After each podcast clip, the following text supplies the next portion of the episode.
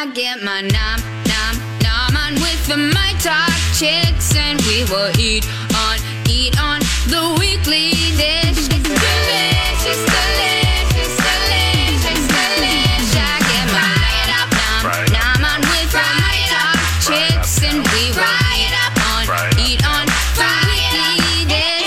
the Weekly Dish. Yummy. Hey, everybody, welcome back to the Weekly Dish. Thanks for joining us. I'm Stephanie March. I'm Stephanie Hansen. And we are here on My Talk 107.1 every Saturday from 9 to 11 to talk about food, fun, and frolicking in frivolity. French fries. We're going to get all the F's in there. We're going to get the F's in there. F's seem to be my favorite thing. So, well, this is the time of the show, you guys, where we do the top two in hour two. Give him the old one, two. And now, the Weekly Dish presents... Top two. The top two... Pick your best two. ...in hour two. All right, give me two with him. All right, so this is the time of the show, you guys, where we tell you two things that we are each kind of obsessing with this week, or things that are kind of in our mind and that we are loving. So why don't you go first with one? I will, and I will say, if you've listened to this show for 12 years... Sometimes I feel like, did I already say this? So if I was having a moment like that too the other day. I was like, have we already covered this topic? Yeah, of course we have. I was out at a bar and I was craving some cider, and I was at Red Cow actually. And they were like, oh, have you had the milk and honey rosé cider? I was like, yes, I love that cider. I forgot about it. Yes, that's what I want. Mm-hmm. And I had 2 glasses of the milk and honey rosé cider. It's a cider that they make in the Twin Cities on their farm. And it was fantastic. And I, as I was drinking, it was like, oh, I forgot how much I love this. Yeah. And I maybe have mentioned it before, but if you're a cider drinker, milk and honey rosé ciders and all of their ciders actually are really delicious. And I will tell you that I chatted with my local liquor store, which is Lakeside Liquors in Long Lake, and I had asked them, have they seen the new milk and honey ciders in a bag? Meaning it's a boxed, it's like a boxed wine, but it's a bagged cider. Stephanie, I just saw that. And they said, no. And guess what they did? They got it for me. It's the golden russet cider in a bag, a single varietal. It has like a handle, like 2 places for your fingers to carry it. So you could throw it on a boat or on a pontoon. It's fantastic. And it keeps it fresher. It keeps it fresher. It the Bagnum. Yes, the Bagnum, because it's like a magnum, but it's a bag. And there's a little, I think, a cidery out in Washington that's doing it, but these guys are doing it here locally. They're the only ones, and I'm here for it. It is in my fridge as we speak. Okay, yeah, so I might take it with me this evening when I go to a birthday party and see if that is a good thing to bring. And then I'm going to take it back with me because it'll still be good. Are you going to take it back? Just kidding. That was a joke. I won't take it back. That's funny. But I know that's a thing. People, well, also, I think that because it does last so long in your fridge, that's one of those ones where if you're a single person and you are like, well, I don't want to crack a bottle of wine and then force myself to drink it, quote unquote, force myself, and the entire bottle, before it goes bad, the cider, you can just take a pull off of it every once in a while and it's still good in your fridge for like weeks. Yeah. I love so that down with this. You don't even know. All right. So my first one I'm going to tell you is sort of an exploration piece. Okay. So this is a part one of part two. We'll have to come later. But for all of my little wee-subbing Lakeside Minnetonka friends, especially Jilly, I did go to the Caribbean again. And the Caribbean is my favorite burger spot on Lake Minnetonka. It's a hidden marina tucked away in Tonka Bay. It's like the anti-Lord Fletcher's. It's very small. It's basically like a shack. And it has been closed up until last week because the whole marina sold. And there was all of this controversy of like, will it come back? Will they do a restaurant? What are they doing?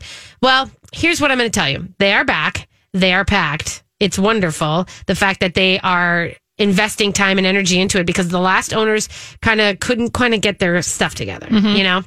They've opened up the bar area that has been shuttered and hidden away. So there is a covered area for the first time ever. And it's nice. It's really nice. Here's my thing. We got our food fast. We walked up to the counter and you order at a window now, and then you sit down and then they bring you your stuff, and it's burgers, same burgers and whatever.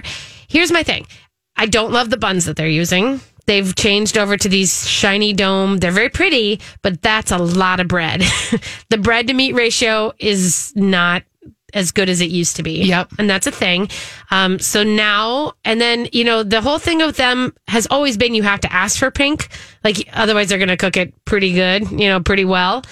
And so I did ask for pink. It didn't get cooked correctly. Jake went forth and got the double burger. Like, he ordered an extra patty on his burger. Mm-hmm. And that was a little bit better. And that's, I think, the way to go. But I have to have a moment to try them again. So what I'm saying is I'm reserving my judgment of awesomeness. I'm excited they're back. The food came out quick. It looks like they've got their stuff together. I'm going to let them have some time to get their, you know, things going. Okay. So that's my a two-parter. Yeah.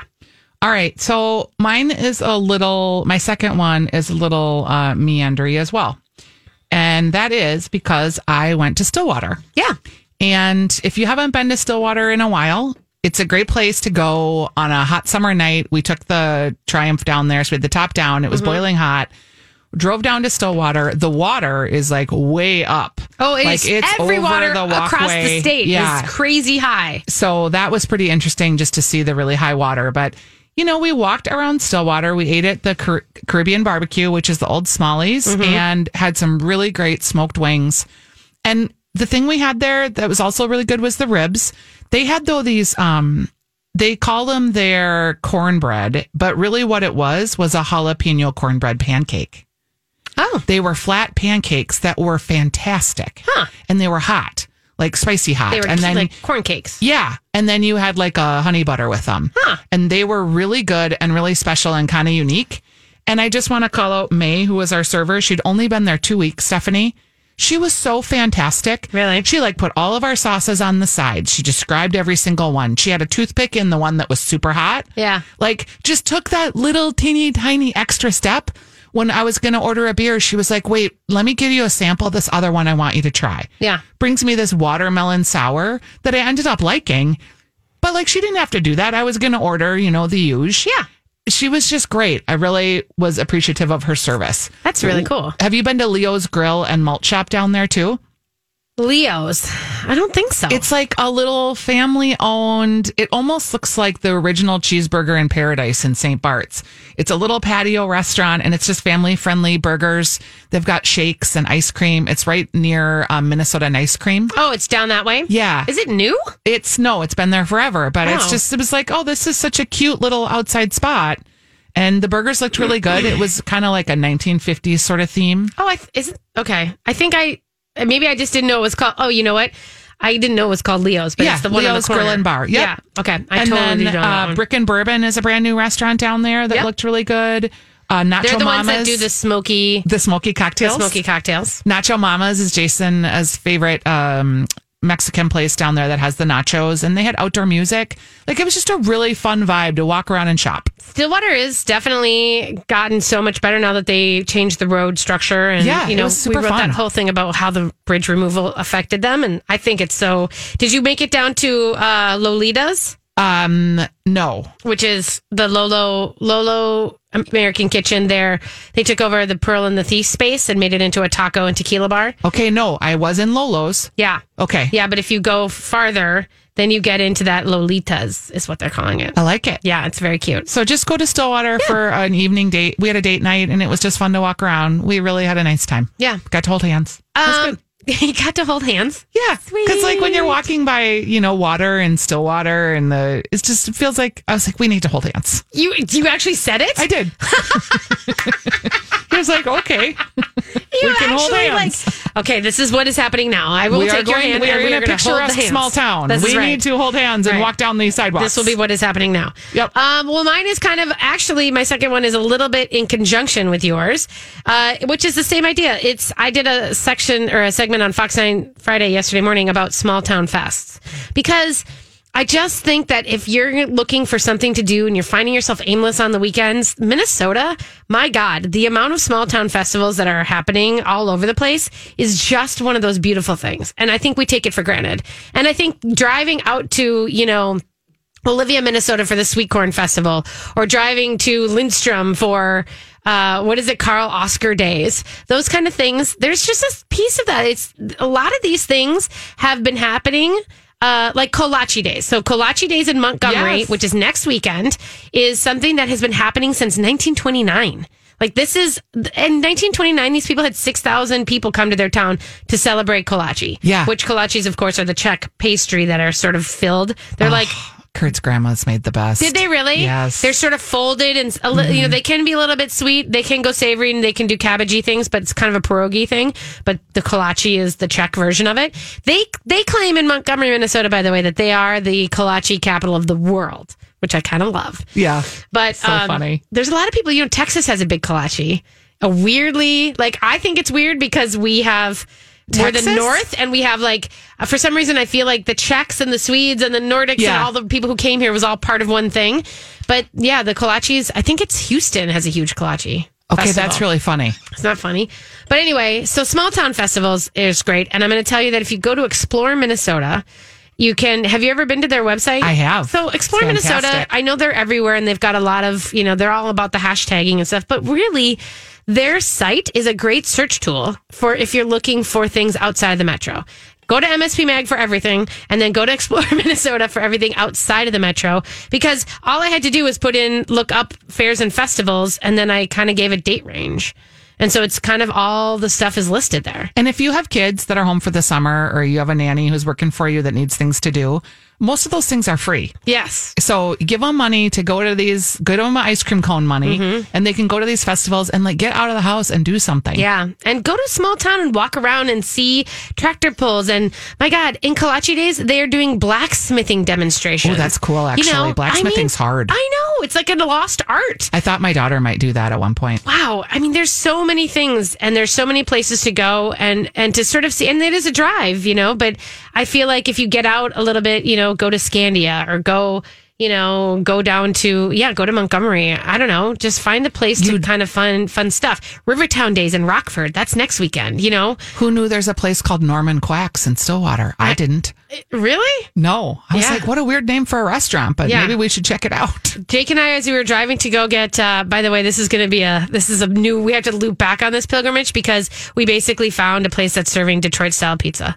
Like, I don't know anybody in the metro who's serving Detroit-style pizza. Okay. So we'll talk about that. All right, you guys, we're going to take a quick break, and we're going to come back. We're going to talk about the beautiful fish. So we'll be right back. This is The Weekly Dish. We're brought to you by El Burrito Mercado.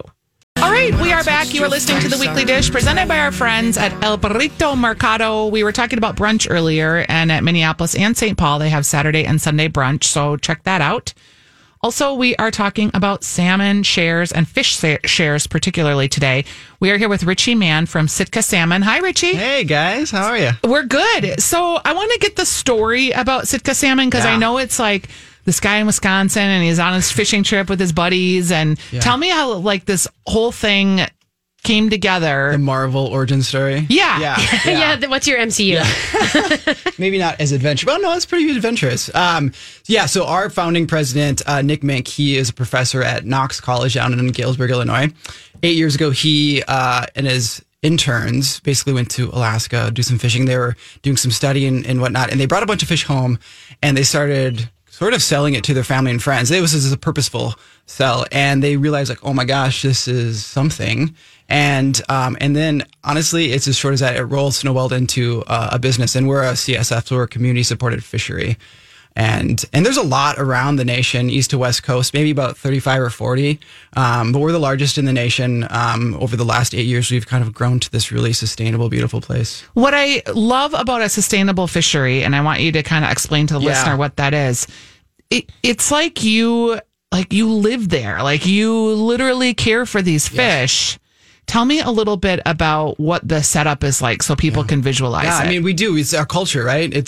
So we have the way we operate our community-supported fisheries. We have 27 fishermen and fisherwomen that own our company and fish as well. And we do contract out some other fishermen that meet our same high standards up in Kodiak Island, which is further north, and then down in Juneau. So really the whole stretch of the southeast and some of southwest Alaska. And so our fishermen are from the community of Sitka. They're family fishermen.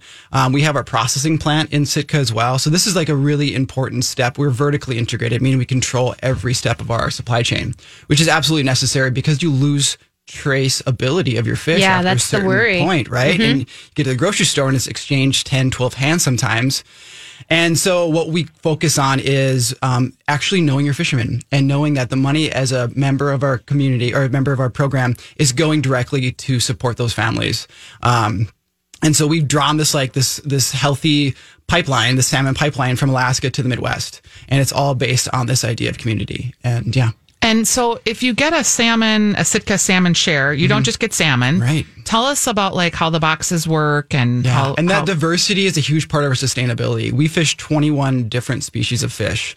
All the salmon, minus pink, and then about 17 other whitefish species, so rockfish, halibut, lingcod, all these, and yeah, you can sign up. So there's 4 different shares available, really at any one time, and the price range is anywhere from $99 a month all the way up to $129 a month.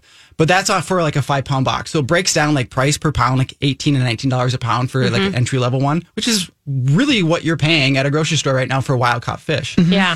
The difference is you don't know anything about that fish usually, how long it's been sitting there, how it was caught, all these really important things when we're talking about a fragile protein like fish. Yeah. So you can, you know, our online website is great for just exploring and then learning which one might fit your family, your lifestyle. Yeah. Because why do you think, like, you know, we're in the Midwest here and we can fish lakes. What do you feel the fish in Alaska brings to someone's plate that's different than what they could catch in their own lake? Yeah, that's a really good question. I think, I think people do, seafood industry is huge for a reason. Omega-3s is a huge thing you just can't get in freshwater lakes. And the species. And so omega-3s is a buzzword. It means a lot, and it really does help the health of our bodies. But, and I think just the flavor profile, the texture is really diverse in an ocean. And we really tried to sort of focus on some of these species like rockfish or lingcod that people are like, what is that? Or, you know, and it's just as delicious as your common tuna or, you know, Pacific cod, some of these things that we always target in our culture. So, yeah, I think it's just the texture, the overall diversity that you can experience with ocean fish. And so this is, and just to be clear, is this wild caught or is this farmed? Yeah, that's such a, so there's actually 2 different types of wild. We can get into as much as you want, but there's a divergence happening in the wild world of seafood. And it's sort of like the cage-free egg movement, like 10, 15 years ago. And everybody's like, you got to get cage-free. It's so important. But then you start looking at it, it's just greenwashed. It's like, it doesn't mean anything. Right. So wild is sort of in that same boat, meaning wild most of the time in your store is going to be trawled. Trawling is big nets. It's industrial factory. There is good trawling and there's bad trawling, right? I'll make that distinction. Yeah. But trawling overall is big nets. There's hundreds of tons of fish at a time, but it is still technically wild. It's coming out of the ocean. That's how they label it. So when you go to the grocery store and you buy wild, unless it says line caught underneath it, it's not truly sustainable. It's not as sustainable as you can be. And so now there is sort of a movement happening in grocery stores where they'll say line or pole cod or something like that. And that's what we do. So we are true wild in the sense that everything we catch is individually handled, selectively harvested. So we mitigate by catch. And then more importantly, like, we're an artisan company. And so we have some special techniques when we get our fish on the boat that we introduce. Pressure bleeding, for one, is flushing all the blood out of the, which is really important. And then we blast freeze within 2 days of catch.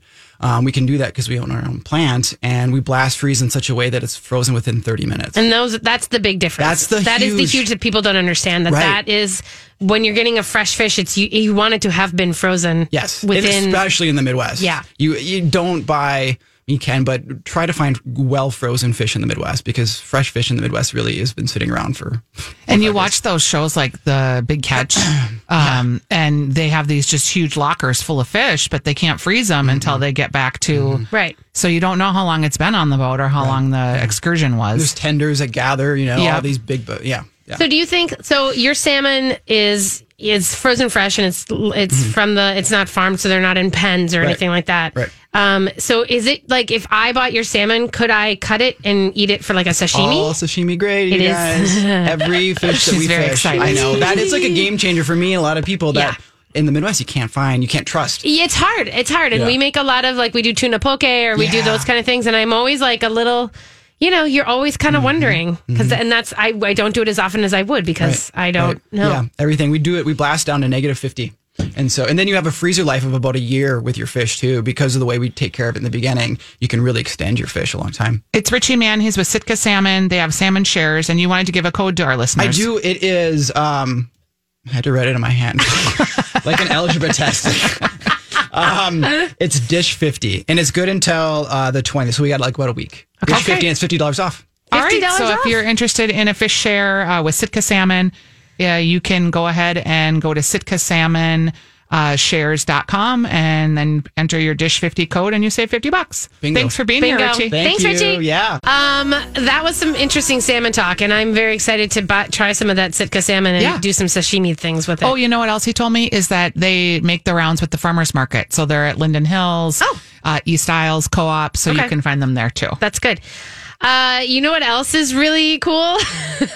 Which I think is cool, and apparently you're wondering if anybody else does, is s'mores tech. I like to call it tech because basically, aren't you taking like your s'more situation? I know you're not. This is a rhetorical question for you. And I have a fire every weekend, which is so funny. I know. And it's like, that's the other thing is like, maybe it's also because like, I don't make desserts for things. And so the s'mores is your perfect answer. Like if I'm making everyone's coming over for a big cookout, I'm not making a dessert because I feel like I don't know why. Maybe that's why, because I'm always like, we got the s'mores. We're all good. So on the Facebook, I asked you guys, what's your s'mores tech? Do you have a great chocolate bar to recommend? Do you use Oreos instead of grams? And of course, those are known as s'moreos. Do you have tips or tricks or shout outs to share? And here we have you thought maybe I was going to get like one person who responded to me, and that would be fair. But it feels like we have some good comments. We've got about 11. Not the thousands of people who we normally get, but that's okay. So basically, people are saying that this was a good idea. Trish brought up last summer on the show, we talked. Someone called in to say they use a sugar cone filled with chocolate and marshmallows wrapped in foil and then put that in the fire.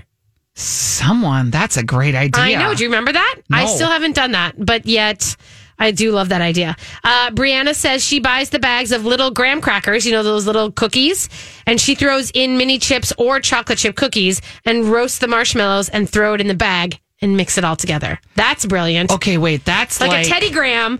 You know, then you open that up. You throw in some chips. It's like a Waka Taco. It is a Waka Taco s'more. What? And feel free to call in 651-641-1071 with your s'more tech if you need to. That is kind of brilliant. Let's see. Sandy says the tweens like Reese's bars, just want the toasted marshmallows. But like the tweens, like the Reese's bars in your s'mores instead of a candy bar. Think about it. Think of why do we just stick with just a plain old bitter, weird Hershey's cubes. Hershey's dusty, sharp, sour thing, which we love. I mean, that's kind of interesting. Fudge stripe cookies instead of graham crackers. Oh, that's kind of brilliant because they're already chocolate coated on the bottom. I do love a fudge stripe cookie. Okay, Sarah has called us in. Sarah, tell us your s'mores tech. Maybe it's called the Iowan because all my Iowan cousins taught this to me. Yes. It is, I won't eat regular s'mores anymore. It is a saltine, peanut butter, a piece of chocolate, and your toasted marshmallow. Oh, that is actually real brilliant. That sounds really good. Sarah. Sweet and salty, it's the best. You're right. The salt really brings out, because the grams can get, the grams are fine. They're just a vehicle, but the saltines add something to that. Yeah. Girl. Okay, so say it again. Saltines, and then you spread a bit of peanut butter, and then you put your chocolate on there. Yep. And then you put your marshmallow. Yep. Oh, God. My son is peanut-free, so he does sun butter. Okay. I love it. This is hot tech, Sarah. Thank you so much. Hanson, I want you to know that our lines are lighting up. Okay, Brenda, what's your s'mores tip? Brenda, you there? Yep. Okay, what's your s'mores tip? Oh, I love to take a banana, and you slice it down the middle, kind of like a hot dog bun, and then add mini marshmallows and chocolate chips. And you can do that gluten-free, which is really nice. That's true. Or you can add the mini Teddy Grahams, or you can add peanut butter, and then you wrap it in tin foil, and you just roast it. And it's so good because the banana, like, soaks up all of the sugar, and it's yummy. It's like a banana boat, right? That's what you wrap it in foil, and you kind of stick it in there for a little while, right? Yep. Let it roast in that fire for probably like 15 minutes. And then when you pull it out, you kind of crack it open and you can like take a fork and just kind of dig it out. Absolutely. Delicious. Okay. Well done, Brenna. Well done. All right. Yep. We have Celeste on the line. Celeste, are you there? Celeste? Hi, Celeste. Are you there? Yes, I'm here. What's your s'mores tech?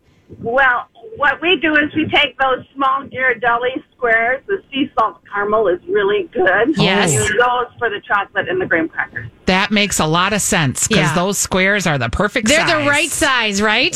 Yes, and that sea salt caramel with that little caramel, yum, yum, yum. Oh, my God. Well done, Celeste. Well done, you. Okay. All right. We also have Julie on the line. Julie, what's your s'mores tech? Hi, Julie. Julie, you there? Hi, yes. I'm a salted caramel square as well. And I love Reese's Peanut Butter Cups. Oh, that's it. That's a good one. Because then you can smush those down, too, when you get them on there. That's a good call, girl. Well done. Thank you. I have to say, someone else brought up, Jennifer kind of got a little crazy here, bacon. She says, we actually have woven it together before baking, so it's just the right size for a graham cracker. Plus, we like higher quality chocolates with variations, caramel mint, almond butter filling. And she goes, we're kind of s'more snobs. Okay, this Jennifer, is funny. You are my human. Yeah, that she's making a woven tapestry mat for her s'mores. For her s'more. Hello. I freaking love this. But that's fun if you're having like a party. Well, that's also a gluten-free option. Think about it. She's talking about having it be the part. I feel like that's what she's saying. You're right. Yeah. So I'm just telling you that this is okay. So, and of course, no one has mentioned the shut 'em uppers yet. And so I'm going to tell you that again, which is. Lots of people are saying the peanut butter. Why didn't I think about putting peanut butter on my s'mores? Because why would you? Because it's amazing. Okay, so I would absolutely tell you this. Shut 'em uppers are basically where you put the caramel, you spear your marshmallow, and then above it you put the caramel cube. And then you roast them both over the fire. The caramel will not melt off, I promise. And then when it's all nice and toasty, you pull the marshmallow up over the caramel cube, and then you put that, and it takes it with it. And then it's this beautiful, like, caramel inside your marshmallow. It's so brilliant. Okay. I think I'm going to have to do s'mores on family weekend. You are, because we also have Emily on the line. We have Emily. What's your s'mores tip? Emily, you there? Yep. Hi. Hi. Peeps. What's your tip? Peeps. You make them with peeps. Peeps. Oh, yeah. Girl. Yeah. Well done. Brûlée so peeps. Yeah. The sugar kind of caramelizes so good. Oh, God. And so it gets a little. When they're not disgusting. Yeah, you get a crunch on it. Yes, they're good. Awesome. Well done, Emily. Well done, you.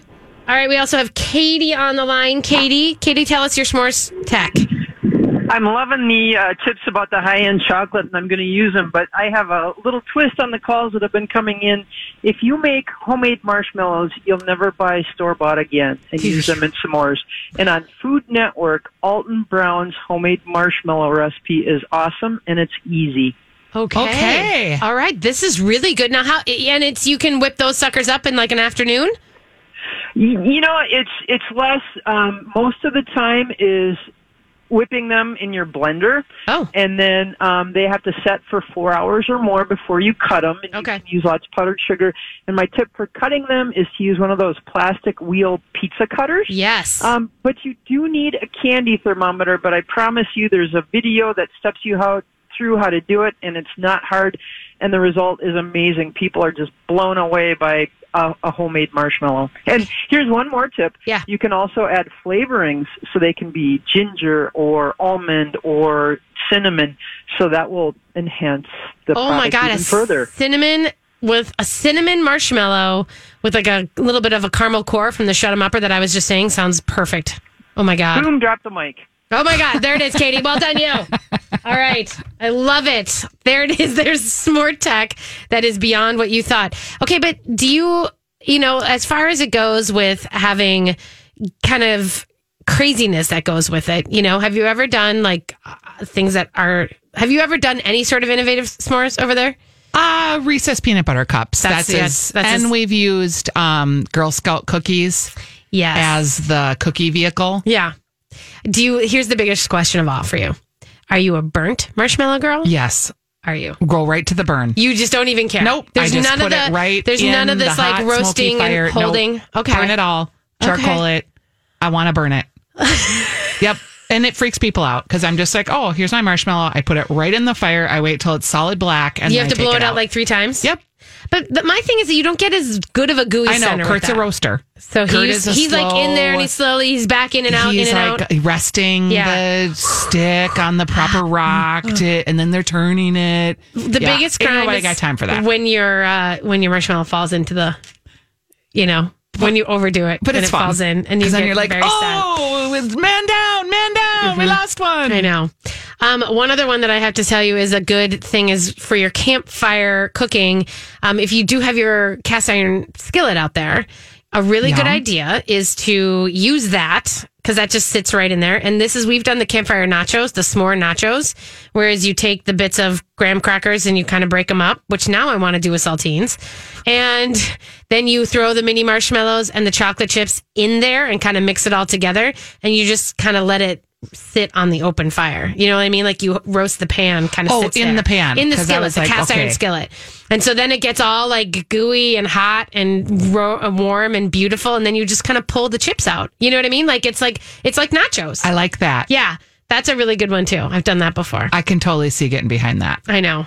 And I will say I am definitely here for, I mean, I'm more of a Graham's traditionalist, but I am kind of really intrigued by the idea of saltines. Yeah, because we love salt. Salt, I mean, that's kind of a no-brainer. And salt with sugar. Yeah.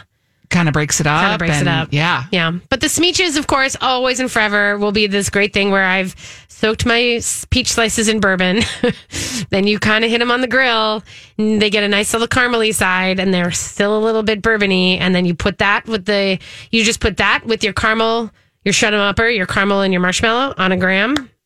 That's beautiful. Smeech. There it is. All right. There's s'more tech for you guys. I'm hoping that there's a dry night tonight so you can get out there and roast some stuff. And because it's going to be too hot tomorrow, so don't even try it. Unless you're up north. All right, we're going to take a quick break, you guys. When we come back, we're going to wrap it up with moral of the story. This is the Weekly Dish. We're brought to you by El Burrito Mercado. All right, guys, it's Weekly Dish. We're wrapping it up. Thanks for joining us for these large hours of talking.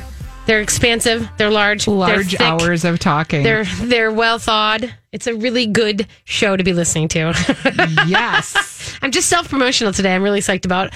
And I love Weekly Dish listeners. Let's just be honest. You guys, interacting with you guys about s'mores and knowing that there's just enough of you out there who are just as jazzed about putting things into fire as I am. It's just fun. It's why we come every weekend and spend our Saturday mornings here. And here's just a big little love heart for all of you Weekly Dishers. So yes, you guys are the best. Thanks for playing. So I got to tell you, it's Restaurant Week. Boom! Restaurant Week starts on Sunday. I had a funny conversation with my niece yesterday, who's young 20s, and her friends were like, "Do you know about this Restaurant Week?" It's like, as a matter of fact, I do. And they pull it up on their phone, and they're like, "Okay, here's the list. Where would you go?" Oh my God. And they were going to go to Oceanair. And I was like, yeah, Oceanair is great. You're going to love it. They have a great crab cake. I was like, but if you want to try something different, how about Octo Fish Bar, which is also on the list. So then they pulled up Octo Fish Bar's menu. Yeah. Do you know they're doing a salt encrusted fish? They're doing a whole fish. Okay. Yeah. I don't know exactly the details of it. That's what it was on the menu. So we were like, go get whole fish. It starts with a chilled seafood tower. Yes. Hello. It's a 4-course, $30 dinner. It's fancy. You guys, this is their time to go and sample things and try places that have not been... it's a $35 4-course menu. A seafood tower is your starter. And then which has poke, oysters, and crudo. And then they've got steamed mussels, a rock shrimp pasta, and a whole fish. Yeah. It's unreal, you guys. It's for $35. I know. I was like, Think of how often you leave, Subway with $35 spent. Then her next question was, where would you go if you were going on a date? Oh, I would. Because that's kind of more a big friend group. Yeah. I would maybe go to, there's Enoni's is a cute little place that you probably never get to. I totally told her that. You did in Mendota Heights. I did. Oh my God. Because I was like, it's super romantic. They have a big outdoor patio that's on a lake. Yes. And it's got really authentic Italian food. And you can get an Aperol Spritz. It's fantastic. They have a caprese that is an actual caprese, people, with burrata and beautiful olive oil. That is exactly what I said. Oh my God, that's so weird that's exactly weird. It. We never say the same thing. $35 dinner. There's also a salt and bocca, which to me is a beautiful thing that I miss most about eating Italian was, that's pan-fried prosciutto and fontina stuffed into chicken breasts with grilled asparagus. Yum. They've got tiramisu, lavender panna cotta. Jeez, yeah. So also, this is my shout out to say, if you're thinking you want to go to Kado no Misa and try something, but you're worried about, I don't want to spend all the money. The $35 dinner that they're doing at Kado no Misa, which is the Japanese place in North Loop, is beautiful. Shige is the chef there, and I'm just telling you, the $35 dinner menu is nice because it's a sampler. So you get an appetizer sampler and you get some shawanmushi, which is a beautiful egg custard. And then you get a wagyu beef skewer and some other stuff. And then you get a sushi platter and then you get dessert. So yum. It's a nice way to dip in and to kind of see what it's all about. I do love that. Yes. But again, I just put it up on, well, here's the other thing, by the way, and I don't think you can get in. I don't know if the reservations are available for corner table, but this is the last restaurant week. I know. The last one. That. And that is a little bit sad, but there's plenty of other ones if you can't make it. And there's like things like you can do like fancy things like the fish thing, at Octo Fish Bar, but you can also get, the $35 dinner at Holman's Table. I was the other place weird. I told her to go. Weird. I'm like, it's at the St. Paul airport. It's this weird little runway. That you might never get to. The restaurant is beautiful. Yes. And the food is really good. And it's small and it's intimate. Yeah. And it's like place no one's probably ever been to because she's from Minneapolis. She doesn't get to St. Paul very often. I'm like, in St. Paul, we love this little place. It's a hidden gem. Yeah. Holman's Table. And for a date, you could do you could both get like a beet salad or a mushroom toast to start or French onion soup. And then there's enough on there where there's like diver scallops for her, a VAT 17 burger for him, or she could go pork chop and he could go trout, and then you can share bites. Like this is the thing is like there's enough variance. I think the people who win at Restaurant Week, the restaurants that win are the ones who offer many dishes to choose from. Yeah. Because so that also invites people can really get a flavor for their place. Yeah. But it also invites you to bring more people, like come with a group and sample a bunch of stuff. So I love that about that. So there's Restaurant Week. It's starting on Sunday. It starts tomorrow, and it goes, and there's places for lunch and dinner all around the metro, all different flavors, and it goes through Friday, so not next Saturday. We have a comment here on our Facebook page, Stephanie, about Detroit pizza. They said, Detroit pizza at Norm's Wayside is awesome. If that's not who you plan to go to, you should give them a try. It is, but shh. Stop it until I can get there and do the talking. I don't read your mind unless it's to tell someone where to go on a date for a restaurant week. That's right. Yes, I am on a hunt for Detroit pizza. And so then if you know other places besides the one in Buffalo, which shall no longer be named until I can publish something about it, then let me know because this is a good idea. Christine. She said, OMG, you were just talking about a s'mores and saltines. I was zoned out, so I didn't hear how it came up, but that's the only way my family makes them. I've never heard of other people doing it this way, and everyone I've ever told about it thinks it's weird. I'm not a sweet person, so this is the only way I will eat s'mores. They're perfect. I think that this has changed my entire trajectory. I think this has totally made me, the funny part is I bought saltines the other day, about a month ago for Jake because he was not feeling well, and I was like, I haven't bought saltines in probably... We buy them in bulk. What? Kurt and I eat 2 sleeves of saltines a week. I'm not even kidding. We buy them at Sam's Club, where we get 20 packs. Oh my God. That's all we eat. I have not bought saltines in 10 years. With butter? They're life-changing. I'm a Triscuit girl. Okay, I love Triscuits too. Yeah, the rye ones are like eating a Reuben, and you don't even have to eat the Reuben. Yeah, no, I'm straight up Triscuits for my cheese happy hour, for if I'm eating Lurpak butter as cheese, which you are allowed to do. Try it on a saltine. Well, I know. As I grew up as a kid, all I ate was peanut butter and saltine sandwiches. You know what I mean? That was my life. I scrape the saltine across the top of the butter stick. Yeah, no, I'm with you 100%, but I just didn't. It has not been in my wheelhouse, I guess. I just didn't buy them. And then all of a sudden now we have this extra sleeves because we don't eat them because we eat Triscuits. We eat Triscuits and pretzels. Okay. Those are our chips and crackers. Yeah. We eat saltines. That's funny. Yeah. Huh. Nonstop. All the time. Jelly with a hunk of brie. Put on a saltine. I was at a thing and someone had the jelly and the thing and it wasn't brie, it was cream cheese with the pepper jelly over it.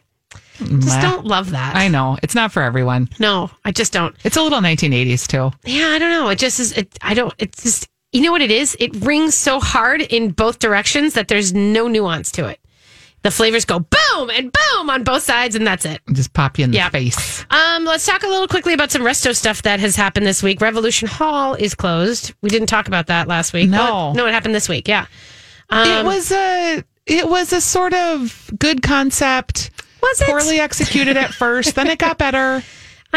It just wasn't very warm or friendly or servicey or anything. You guys know I ate there 4 times. I know. I didn't love it. And I didn't love it for the fact of it didn't feel like what it was trying. It was inauthentic. They were trying to pretend that they were like independent food stalls that were like run in a specific concept where it was one company doing it all, and their lack of communication and stuff between each place was really rough.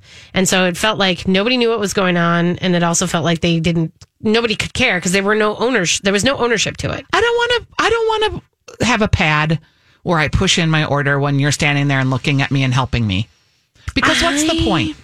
If I'm going to do a pad, I'm doing it self-service. If you're standing over me and telling me because the pad is so complicated that you can't figure it out yourself. Yep, I hear you. Why bother? Why not just flip it around and let them do it then? You know what else? As long as we're on this rant, I know we're wrapping up here. Yeah. If you are a server and I ask you for a glass of water and you tell me we have water over there that's self-service, don't do it because I'm going to totally ding your tip. Well, yeah, now you're not going to get a tip. I'm not at a fast counter restaurant. You are serving me. If you're going to serve me a drink, yes. And they told you to go get your own glass of water. That's right, Stephanie. It's happened twice. Whoa. Knock it off, people. We're going to talk about that next week, maybe. Well, you're not going to be here. Maybe.